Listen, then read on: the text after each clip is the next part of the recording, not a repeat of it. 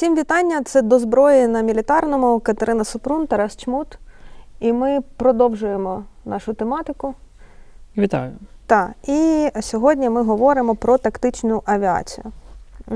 Якою, яка картина у нас загальна, в принципі, стосовно авіації до початку повномасштабного вторгнення, до 24 лютого 2022 року? В принципі, про це можна зняти кіно, але давай окреслимо. А можна як є. подивитися відео мілітарного на цьому каналі десь там рік назад, де ми розбирали нашу авіацію, Рафалі, перспективи авіації. Тендер проводили. Ми? Та ну умовний А, тендер да. на закупівлю, значить, літаків і все інше. Але давай тут зараз окреслимо, що таке тактична авіація, як вона виглядала. А, В складі повітряних сил до е, лютого, та й зараз, власне, ми мали чотири основні типи бойових літаків. Е, Зрозуміло, радянські, е, винищувачі Су-27, Міг-29, е, бомбардувальники фронтові Су-24М і штурмовики Су-25. Міг-29 були зосереджені в Івано-Франківську, Луцьку е, і Василькові. Су-27 були зосереджені в Озерному Житомирська область і Миргороді Полтавська область. Грачі Су-25 були в Миколаєві, Кульбакіно і бомбардувальники в Старокостянтинові. Е, По кількості е, Су-27 дві, ес- 4 ескадрилі по 2 на бригаду, Міг-29 по 2 ескадрилі на бригаду, тобто 6. Су-25 2 ескадрилі, Су-24 2 бомбардувальних ескадрилі, одна розвідувальна на Су-24 МР. Ескадрилля це там 12-14 бортів. Вся техніка була радянська. Е, По Су-25 ми їх модернізували на, в Запоріжжі е, до рівня М1, М1К.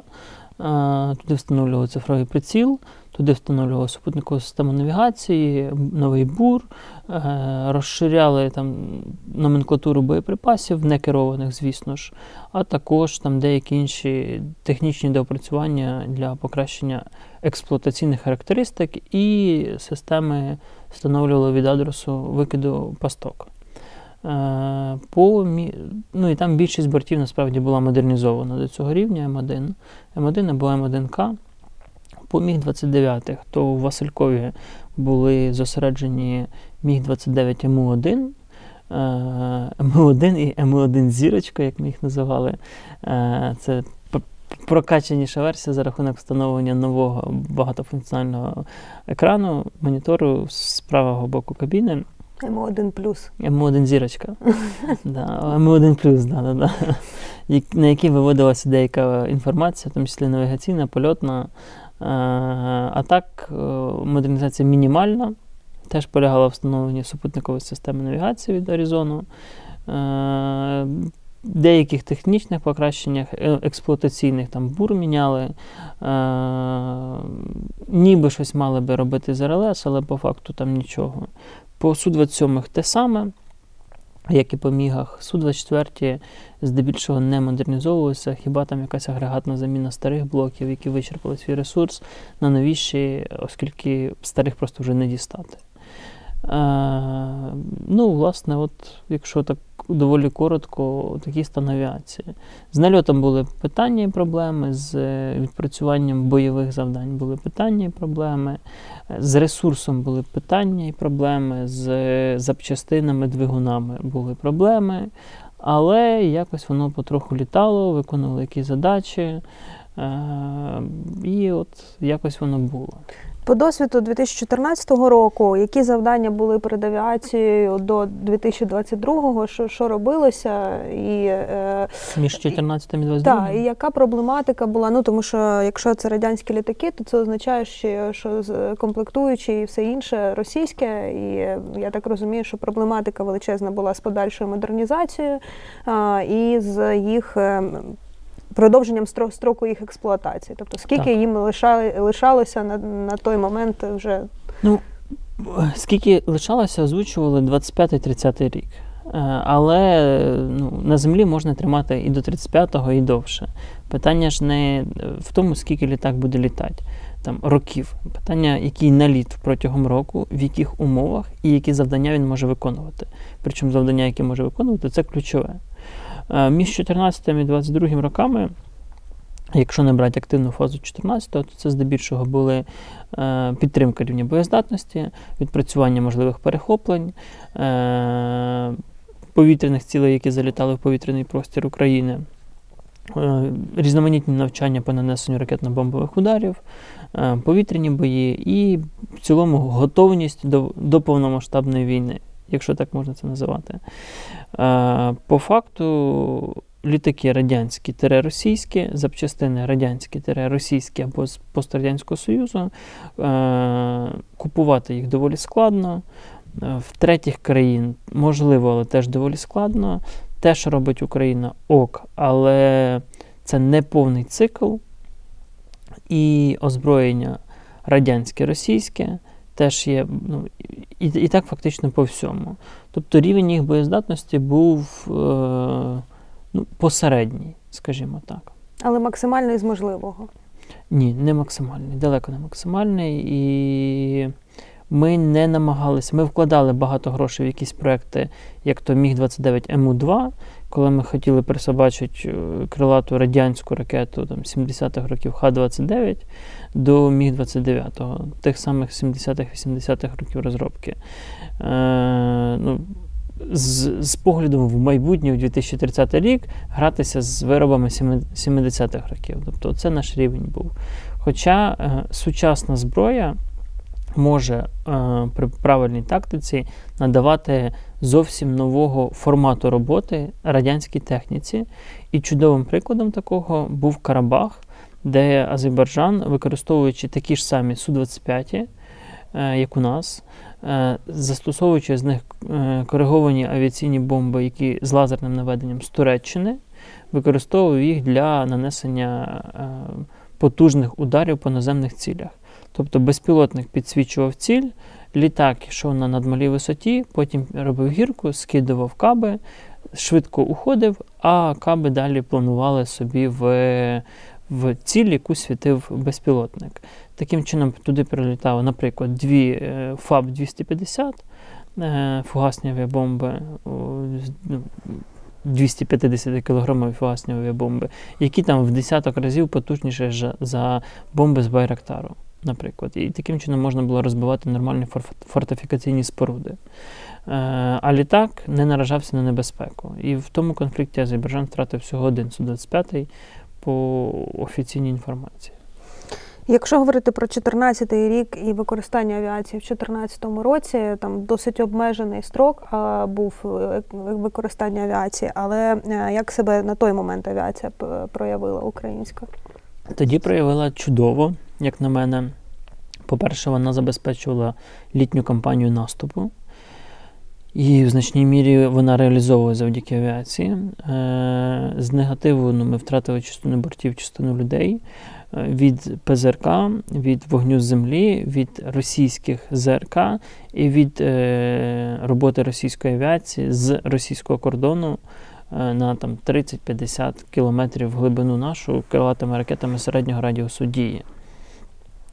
Е, Тобто ну, авіація ок себе показала в першу чергу по наземних цілях, і власне зараз відбувається те саме. Як зустріла авіація 24 лютого, тому що основні ж удари перші, в принципі, і були по, по аеродромах і по, По системі протиповітряної про протиракетної оборони, оборони. Е, радіотехнічним військам, зенітним ракетним комплексом і авіації.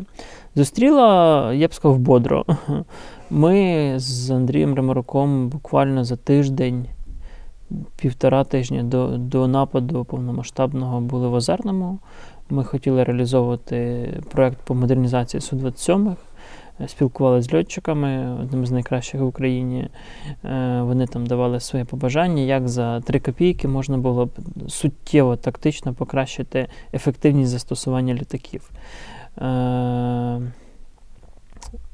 е, ну, настрій був у всіх більш-менш такий бойовий, бадьорий, але однак е, всі говорили про те, що треба було би більш активно говорити про переозброєння.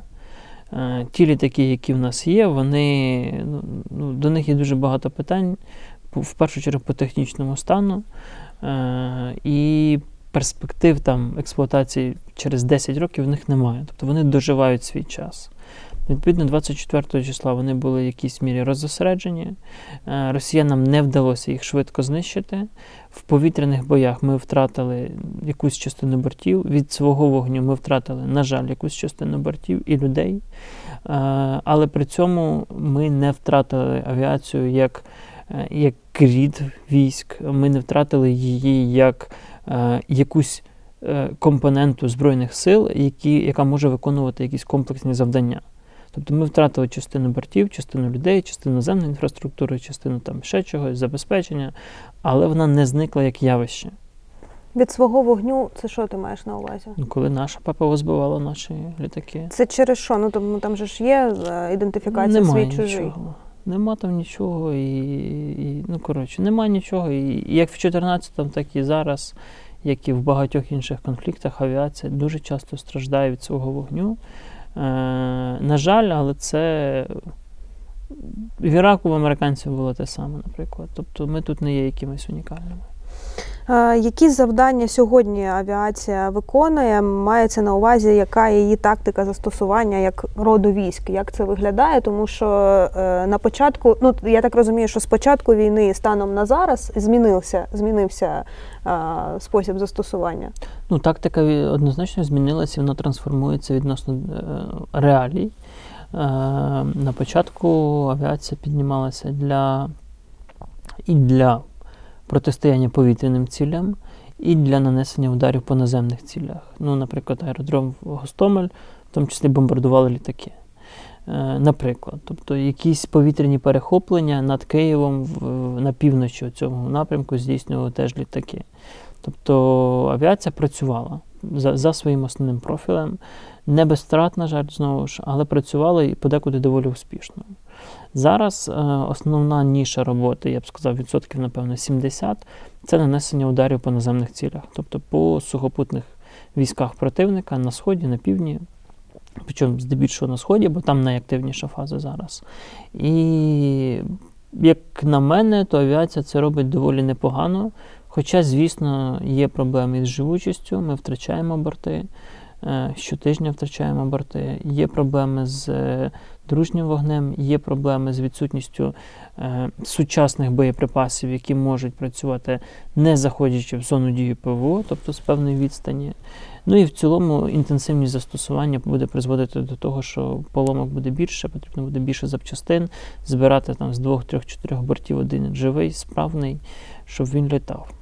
А от ця от новина, коли е, нам передали, значить, щось, е, що збільшило кількість літаків, да? тобто йшло про, про що саме йшлося? Ну, скоріш чи за все, йшло, і мова йшла про запчастини комплектуючі, якісь, які дозволили, дозволили б підтримувати в е, кращому технічному стані наявний парк літаків. Ну, це от якраз те, про що ти говориш. Да? Тобто, це е, ти кажеш, що е, проблематика є, е, втрачаємо борти, і, і через технічні несправності так само, просто Абсолютно правильно. через їх експлуатацію е, таку Подекуди активну. не через те, що ми там нас збивають, а просто ну, борт ламається, відмовляють системи, і льотчику треба катапультуватися, а борт е, знищується. Давай трошки зараз уточнимо. Тобто зараз е, основна задача це підтримка сухопутних військ. Нанесення ударів по наземних цілях так, противника некерованими, ну, фактично некерованим авіаційним озброєнням.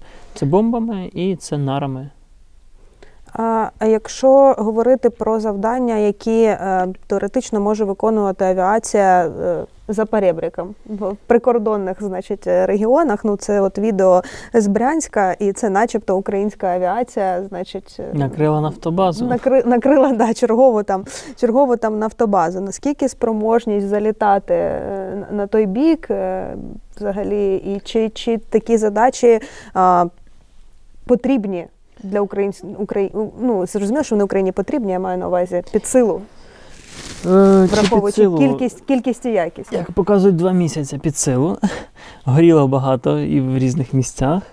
Е, чи потрібно, на мою думку, однозначно потрібно, тому що ворог е, війну треба переносити на бік ворога, і ворог має розуміти ціну війни, щоб менше хотілося вийобуватися. З іншого боку, треба розуміти, що такі дії вони потребують і нормальної технічної справності літаків, і досвідчених пілотів, і продуманого аварійного рятувального забезпечення е, у випадку нештатних ситуацій або збиття літака. Але Росія велика країна, в якійсь мірі, на жаль, а в якійсь мірі на щастя. Тому що велика площа дозволяє не так, велика площа багато цілей. Багато цілей всі не прикриєш. Всі не прикриєш, відповідно, десь є не прикриті, яких можна знищувати. І ті ж Су-24 бомбардувальники з їх великим радіусом роботи, можливістю нести велике бомбове навантаження, а максимально це до 8 тонн, можливістю нести додаткові паливні баки, або навіть заправляти себе один від одного. Е, є відповідна система, і ми навіть на навчаннях декілька років тому відпрацьовували це. Е, мали б дозволити нам переносити війну на бік ворога. Ну, результативність. На жаль, до, до Севастополю не долетим через там, активну ПВО. Але на півночі, на сході, я думаю, там є цілі, по яких можна працювати. Як оцінити ефективність застосування е, авіації за на території е, Рашастану? Ну можна просто статистично кількість вилітів, кількість нанесених ударів, кількість вражених цілей і так далі. Але ж можна і ідеологічно. І тут зовсім інші розклади. Тобто знищення ракетного крейсера Москва з військової точки зору така собі історія. Ну не дуже то й потрібна. А з не, скажімо так, ну, з практичної точки зору, бо в цій війні він мало на що здатен. Але з ідеологічної точки зору, з точки зору бойового духу, то це вартує там десятків е, тих плавзасобів, які діють в цій війні. Так само і тут. Можливо, там знищення якоїсь нафтобази, воно і не, не відчутно для Росії, але ідеологічно, що Україна може переносити і бомбардувати Росію, це суттєвий аргумент. Ну, сам факт прольоту українського літака на територію Росії, мені здається, вже має сенс просто як факт.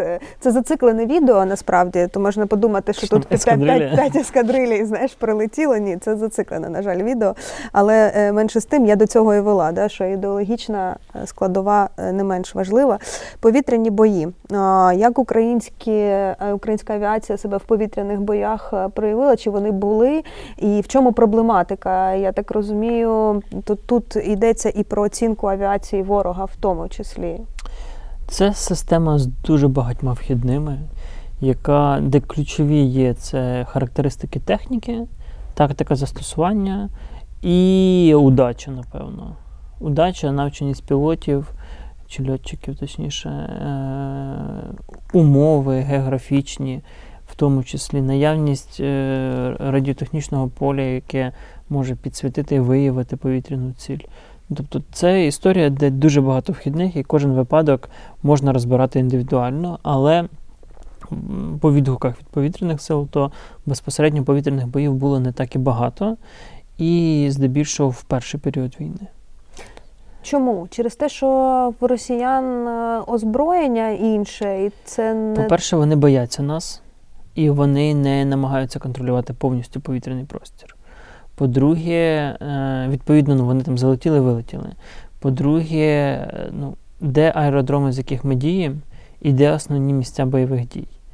Е, ніхто ж не знає, звідки ми літаємо, і це чудово, і це не треба розголошувати. Але, скажімо так, ми всі знаємо аеродроми, які ми отримали з Радянського Союзу.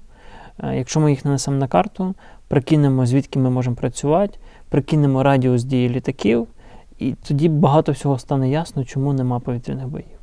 Бо, умовно кажучи, десь зловити під не знаю, Хмельницьким російський літак для того, щоб там вести повітряні бої, ну це треба постаратися. Бо навряд чи він буде летіти з Білорусі аж в Хмельницький або з Криму аж в Хмельницький. В нього теж радіус обмежений. Відповідно, ми не намагаємося гратися з росіянами в ігри там, де в них є наземна ППО, щоб не підставляти себе зайвий раз. А якщо там авіація працює, то вона працює над землею максимально на ПМВ, для того там, в пасивному режимі на ПМВ, в режимі радіомовчання, для того, щоб ніяк себе не виділяти і максимально швидко по землі відпрацювати і нав'язати. На початку е, на початку повномасштабного вторгнення і бойових дій були е, випадки, коли е, літаки збивали крилаті ракети. Це питання з поплави, в принципі, якщо так угу. ретроспективу брати. Наскільки ну це ж стандартна ціль для літака? Це не стандартна ціль, але це можливо. Якщо ви пам'ятаєте відео, у нас є на каналі там понад 2 мільйони переглядів, як Нептун летить, а його з кабіни Су-27 знімають, то що таке крилата ракета? Це малопомітна дозвукова ціль, яка летить по прямій. Тобто це літак, умовно кажучи, який летить по прямій, але маленький. Тобто його можна збити навіть з гармати, Е, не кажучи вже про ракету, якщо її голова захопить. Е, Проблема її в виявленні, і реакції і виявленні безпосередньо самої ракети. Бо там цей авіанавідник, пан може навести вас на, на якусь точку, квадрат, але далі вам треба її візуально там ідентифікувати, або штатну РЛС захопити, яка доволі там вузько направлена, і ну, це ще треба постаратися її знайти. Що не завжди можливо, бо не завжди літак можуть знайти, не те, що ракету. А літак може летіти значно повільніше, ну, зазвичай. Тому е, з крилатими ракетами теоретично можливо. Я навіть думаю, що декілька таких випадків було, але це не є масова історія, і це не є така тема, що там половина крилатих ракет збито нашими літаками. Ну, тобто, це побачив, збив. Ну, це в, Умовно. В, в умовах великої удачі треба виявитись в потрібному місці, в потрібний час, з потрібним озброєнням, виявити і здійснити маневр і вразити її. Добре. Е, Озброєння, е, яке є е, у нашій авіації, що це за ракети? Якщо це повітря-повітря, то що це за озброєння? Це все радянське ракети ближнього радіусу дії. От це от праворуч вони Р-73 е, з теплової голови наведення, і ракети середнього радіусу дії, от ті, що від мене праворуч, від вас, напевно, ліворуч. Е, Р-27 з напівактивною радіолокаційною головою і з тепло, тепловою радіолокаційною головою. Е, Теплової радіолокаційної, з тепловою головою, не може бути теплова радіолокаційна. Е, обидві ракети радянські, обидві ракети в Україні обслуговували, подекуди на папері, чисто формально, подекуди пропонували варіанти модернізації Р-73 з заміною голови, оскільки в Украї... український ОПК пропонував варіанти е, нової голови з ну, там, більш якісною, з більшим кутом захоплення. Е, По Р-27 теж були напрацювання по створенню власної ракети на КБ «Луч» е, з, суміжними підрядниками, але це все поки що на рівні там, планів, ідей, мрій, які не зрозуміли, чи будуть втілені в реальність. Тобто, фактично, озброєння радянське. Кількісно е, є проблематика чи немає? Я не чув, щоб була проблематика ні по тим, ні по тим. 73 ми до 24 числа регулярно відстрілювали на навчаннях, подекуди, подекуди абсолютно безрезультатно в, в бік моря. Е, просто для того, щоб льотчики знали, що це таке, коли ти робиш пуск, як воно летить. Е, 27 рідше, але теж кожного року ними стріляли. Ну, тобто ніякого там немає е, ажіотажу. Ну, такого, що там от у нас лишилось 20 ракет, і умовно як з точками, що це доволі дефіцит, і де їх дістати не зрозуміло. З цим озброєнням немає, тому що ті ж Р-27 там Індія умовно купувала не так давно. Вони поширені по світу, вони поширені ну, плюс-мінус в вільному продажі їх можна діставати. Вони є в країнах Варшавського договору, колишнього, які зараз в НАТО, які можуть нам їх продавати або перепродавати. І вони доволі поширені в світі. Повітря земля, очевидно. Е, наступне, що у нас тут, е, який є е, вибір? Ну, якщо ми говоримо про кероване, то керовані ракети можуть нести Су-25, Х-25 і е, Су-24, власне, він на фото з його всім арсеналом. Там можуть бути КАП-500, е, ось вони дві, КАП-1500 з лазерним наведенням. Можуть бути Х-58, це, напевно, по боках найпотужніші проти, протирадіолокаційні ракети. Можуть бути Х-29, е, Х-25, Х-23 е, з різними головами наведення. Можуть бути некеровані авіаційні е, засоби враження, е, нари і авіабомби, контейнери, КМГУ, е, та і все. А, ну, е, гарматні контейнери. Е, По цих ракетах інформації про застосування в цій війні в мене немає. Ймовірно, їх і не, і не застосовували. До війни Ми намагалися відновити трохи Х-29, були на Погурському полігоні пуски. Е, В 2014 році декілька разів працювали Х-25, е, тоді ще в АТО, але масової, масовості якоїсь е, це все не набуло. Зброя радянська подекуди дуже специфічна, потребує високої вилучки особового складу, потребує заходження в зону дії ПВО, потребує там і такий перелік всяких нюансів, плюс проблеми з її технічним обслуговуванням, з ресурсом. Е, тому поки що здебільшого працюємо некерованим авіаційним озброєнням. Е, Там знову ж таки проблематика по кількості, чи вона є, і Е, По-різному. Якоїсь номенклатури геть мало, якоїсь номенклатури трохи більше, але в будь-якому випадку ми їх активно не застосовуємо.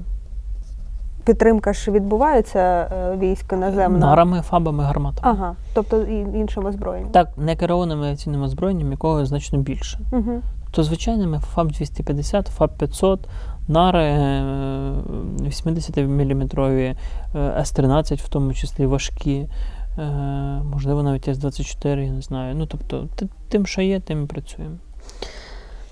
Злітні смуги, інфраструктура і взагалі е, є якась інформація, можливо, у відсотках. Ну, по втра... ну це не ок, мабуть, було би говорити, навіть якщо є ця інформація по втратах. Да? Я знаю, що у нас до війни, ну до мається на увазі до 24 лютого було відмов... відновлено частину аеродромів, активно працювали для того, щоб вони там е, були в належному стані.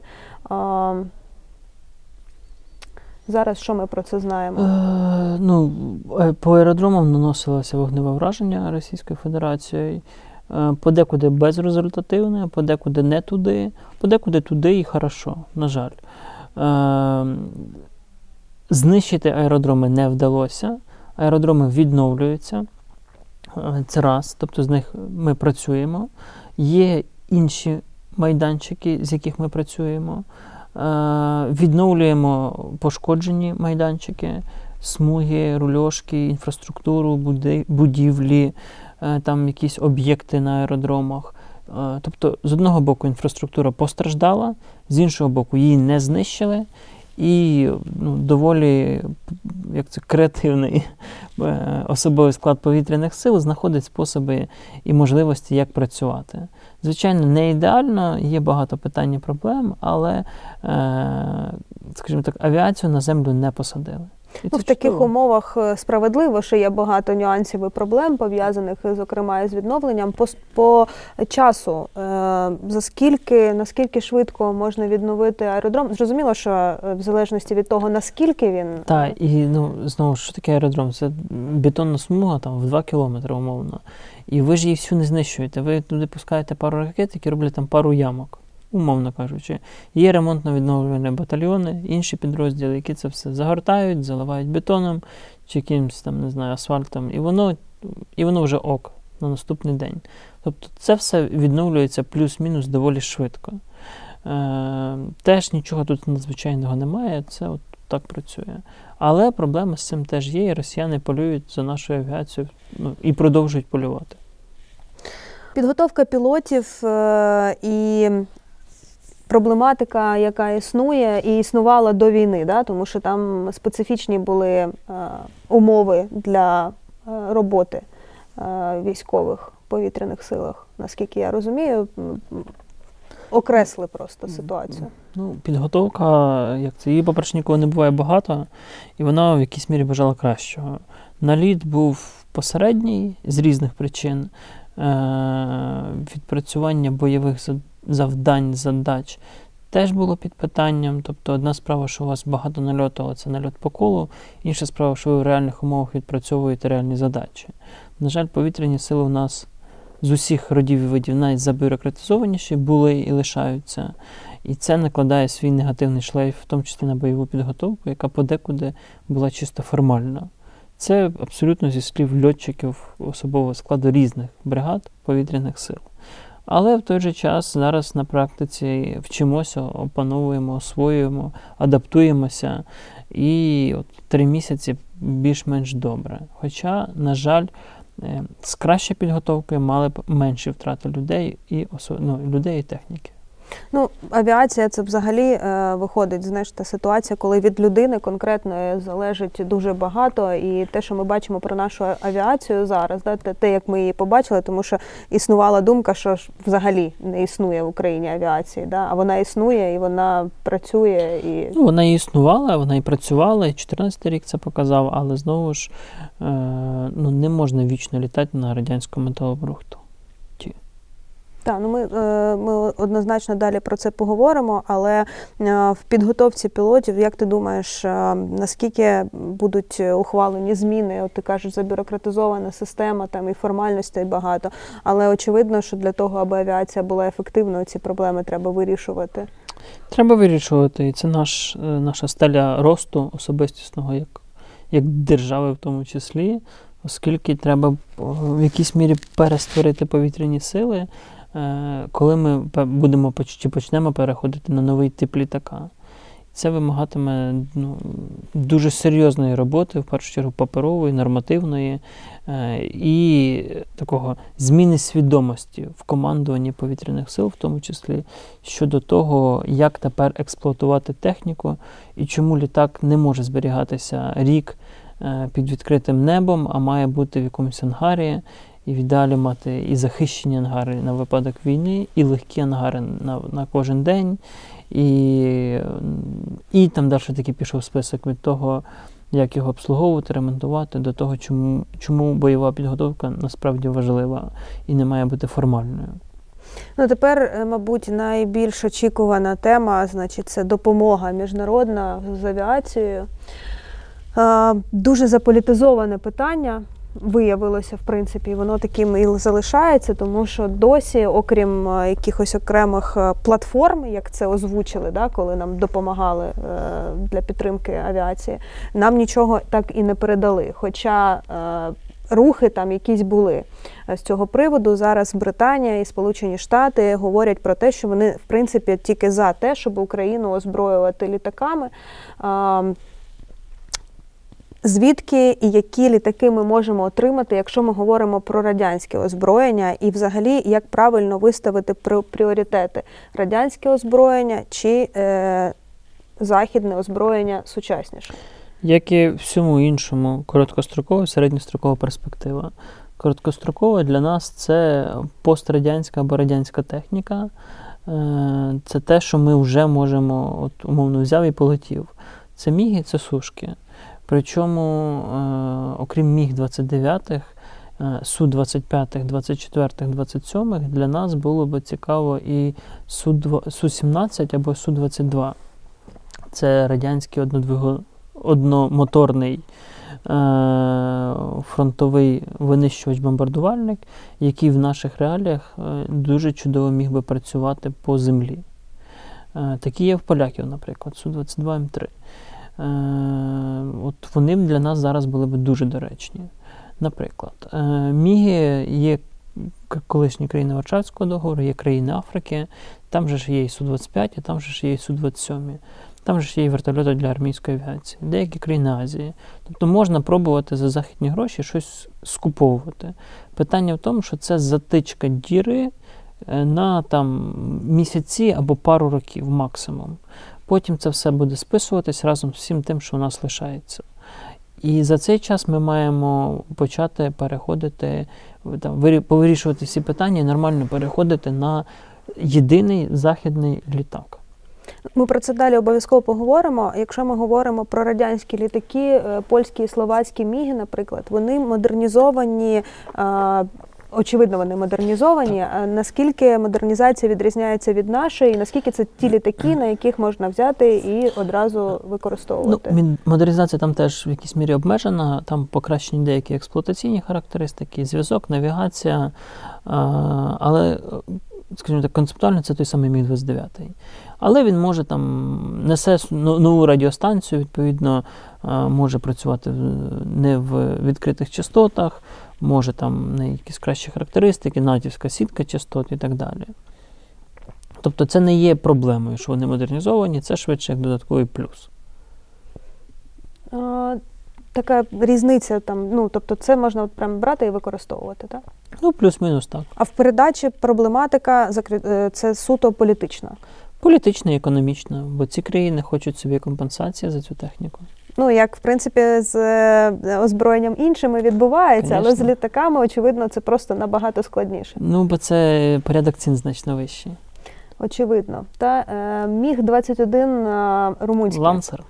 Румунські, так. Румуни відмовились від використання, от буквально там е, вже від початку. е, Румуни, да, цікава в них історія. Вони відмовилися від Міг 29 на користь Міг 21. Зробили з Ізраїлем спільну е, глибоку модернізацію, яка називалася Lancer ABC. Е, оновили РЛС, оновили, е, оновили там авіоніку, додали нове ізраїльське озброєння, нове інформаційне поле кабіни. Ну, тобто це повноцінна, хороша, глибока модернізація радянського хорошого, примітивного, простого літака з величезним ресурсом, тому що він такий моцний був. Е, На мою думку, орієнтуватись на ці літаки нам не варто, намагатись їх отримати нам теж не варто. І для нас це, ну, на мою думку, знову ж утопічна історія. Е, Немає переваг над Міг-29 в наших умовах. Е, При цьому є ряд проблем і недоліків на фоні Міг-29. А якщо говорити про якусь перспективу, то знову ж перспектива в сучасному західному літаку. І хай він буде як в румунів е, F-16, блок 15, е, там, вживаний після якогось е, програми модернізації базової. Та, у них португальські борти. Португальські, здається, там ще, ще американські вони докуповували, здається. Ну, в основі в них португальські. Але вони на 2-3 голови краще. І я би в наших умовах теж орієнтувався на те, що ми обираємо якийсь єдиний, а не три всі чи п'ять типів. Беремо єдиний, його ж просимо по МТД, до нього ж докуповуємо все, що треба. Під нього готуємо наземний склад, льотний склад, навчальну базу, ремонтну базу і далі закручуємо цей весь процес. Ну, тут, очевидно, ми, е, є така опція у нас, да, візія повітряних сил е, 2035. Вона, очевидно, станом на цей момент максимально пришвидшилась, як тільки можна було її пришвидшити.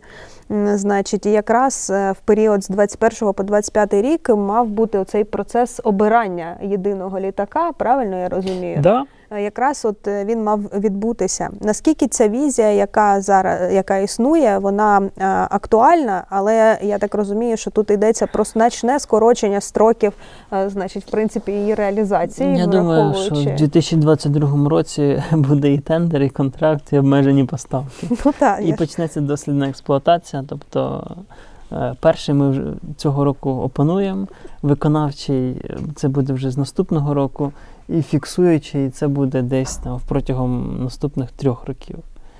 А у нас є цей час?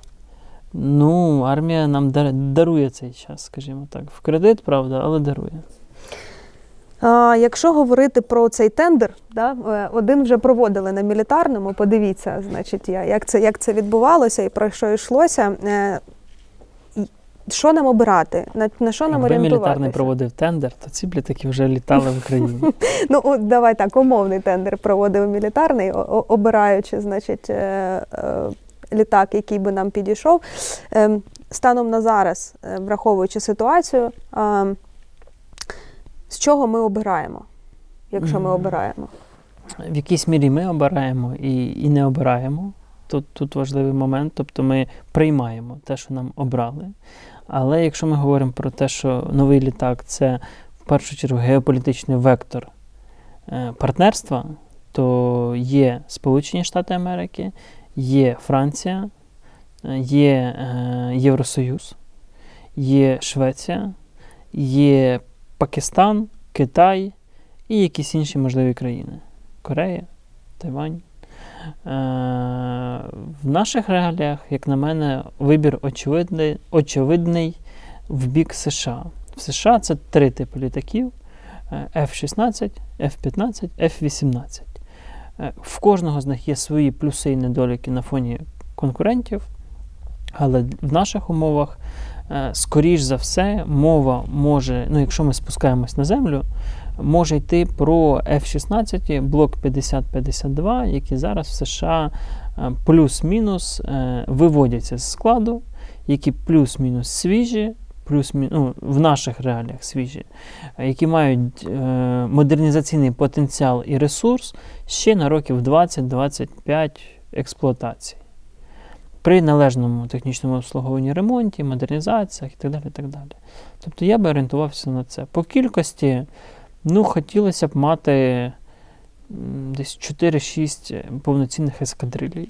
Такої кількості, як раніше в- в бригадах, я думаю, нам і не треба.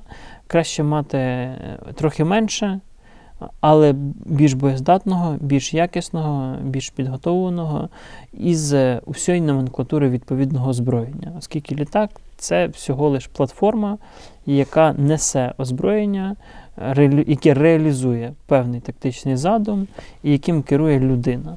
Тобто треба, щоб ця людина була е, там, максимально підготовлена, мотивована, забезпечена, озброєння було найкраще, платформа була справна, а ті, хто придумують тактику, розуміли її сильні і слабкі сторони. І тоді це буде синергетична історія.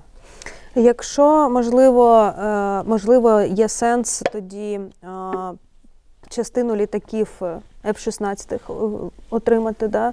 отримати частину рафалів, спробувати там єврофайтери. Нема такого сенсу. Чому? Тому що ми вмремо в їхньому обслуговуванні, навчанні, підготовці е, наземного персоналу, інфраструктури е, і купи всього іншого. Ну, тобто, це е, ми створимо собі купу проблем, і ці літаки стануть на землі до перших серйозних регламентів і робіт. Ну, тобто нам, нам треба тут і зараз, і тут і зараз вже працювати. Тут і зараз це фактично F-16 і там 50-го блоку, або, або можуть бути старіші. Знову ж, між тут і зараз е, це півроку мінімум. Те отримання. Так, це навчання пілотів декілька місяців, це підготовка інфраструктури, в першу чергу аеродромів, це отримання озброєння, навчання людей. Ну, тобто, а потім ще, після того, як воно прилетить все до нас, це ще й, е, скажімо так, вибудовування якогось досвіду експлуатації. Це ще якісь півроку. Тобто в нормальних умовах це десь мінімум рік. Ну, дивись, е, від початку повномасштабного вторгнення, да, від кінця лютого, е, почали говорити про те, що нам потрібні західні літаки. Да? Е, вже пройшло три місяці, в принципі. І це І про них мова не йде. так, ну, це був час для того, щоб, наприклад, навчити е, пілотів, начи- навчити там е, інженерів працювати з ними і так далі. І виходить, що цей час він втрачається, але він втрачається суто з політичних мотивів. Так. Ну я просто знаєш, це треба окреслити і е, Зараз Україна звернулася до США з е, пропозицією, що ви нам літаки зараз не даєте, окей, типа не давайте, ми почекаємо, але почніть вчити людей, щоб коли ви потім розчехлитесь і таки дасте, щоб ми не тоді почали їх вчити, а вони вже були нас навчені. Е, Підхід абсолютно, як на мене, розумний і правильний. Е, Ну, тобто, прям, прям максимально ок. Але поки що Штати ну, вагаються, в них багато питань, проблем внутрішньополітичної боротьби і так далі. Але я впевнений, що це питання часу. стосовно інфраструктури наземної для F-16, наскільки нам треба буде змінити те, що ми маємо? Нам треба будуть повністю нові смуги, оскільки там, от, стойки шасі, там ті кольосики, вони маленькі, вони чутливі до наших смуг от, з цими плитами, які отак болтаються. І там можна навіть не, не по рульошки не доїхати до взльотки, тому що вже розіб'єш літак і розіб'єш його шасі. Тобто нам треба буде нові смуги робити, е, і це проблема. Тому, наприклад, в якійсь мірі там в повітряних силах кажуть, давайте не F-16, а в F-15, бо вони там менш вимогливі до повітряних, е, до злітно-посадкових смуг, наприклад. А ми можемо використовувати, от, наприклад, уявімо собі, нам дають от F-16 от Мгм. наступного тижня. Так. Та? І у нас там є, припустимо, якась кількість пілотів, які Мгм. можуть просто зараз їх почати експлуатувати. Е, Чи можемо ми використовувати е, аеродроми партнерів? Ні. Чому? Ну тому що вони не дозволять, бо вони тоді стають стороною конфлікту. Вони не підуть на це. Вони нам не можуть старі літаки дати, а ми хочемо, щоб ми з їх аеродромів літали. Ні. Ну, ти ж розумієш, що це типу, це логічне питання в, в, в цій ситуації. Ну, але- Могло би бути, але треба озвучити, чому це так не працює, на жаль. Ну, ніхто цього не дасть на, на даному етапі війни.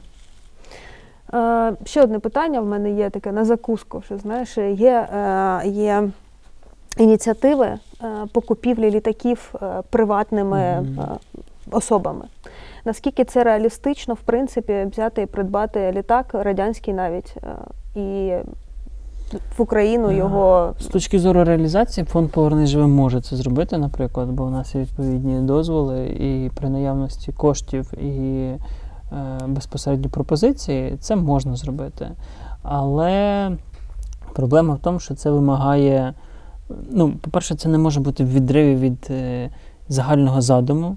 Умовно, ви не можете купити літаки, які нікому не треба. Або просто літаки з незрозумілим ресурсом і технічним станом. Це вимагає певної підготовки. Їх, ну, якщо ми говоримо про радянські. Бо мені, наприклад, свого часу пропонували купити декілька там пострадянських літаків, але треба розуміти, в якому вони стані, з ресурсом, що ну, чи вони взагалі літають, чи ні, чи вони потребують ремонту, якого, чи ми можемо його провести, е, які в них ресурси по залишках, е, що з ними йде в комплекті. Е, Чи як швидко ми здатні їх опанувати. І от це все це ну, така купа питань, які з'являються. Якщо ми говоримо про іноземні, то умовно купити десь там, не знаю, 2 F-16 нам нічого не дасть. Ну, взагалі нічого не дасть. Це гроші, які, е, які не спрацюють, які будуть витрачені в нічого. Ну, в ніщо.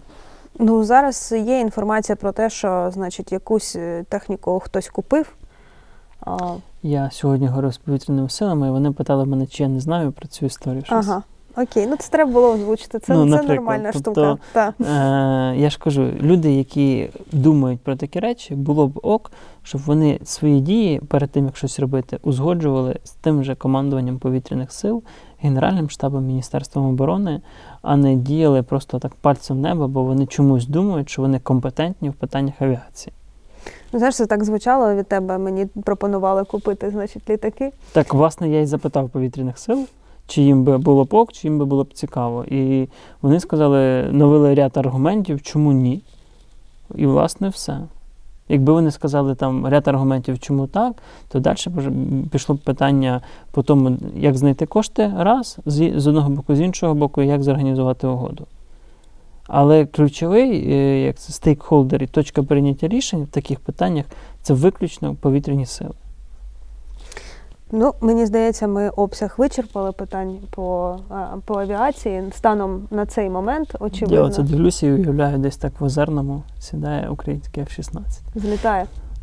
Ну, злітає. Ну, але він, якщо і злітає, то він обов'язково і сідає. Ну так, да, очевидно, 100%. Ну що, дякуємо глядачам. Підписуйтесь на наш YouTube. Нам не вистачає ще геть трошечки до срібної кнопки. Я сподіваюся, що до кінця літа вона у нас буде. І подивіться попередні випуски про авіацію. Так, там їх кілька, і їх дуже легко, в принципі, знайти. І підписуйтесь на наш англомовний твіттер. Там вже більше 16 тисяч підписників, і кожного дня купа інформації на нашу західну аудиторію про те, що відбувається в нас на нашій війні англійською мовою, хорошою для того, щоб вони читали об'єктивну інформацію, а не, а не росіян або Арестовича.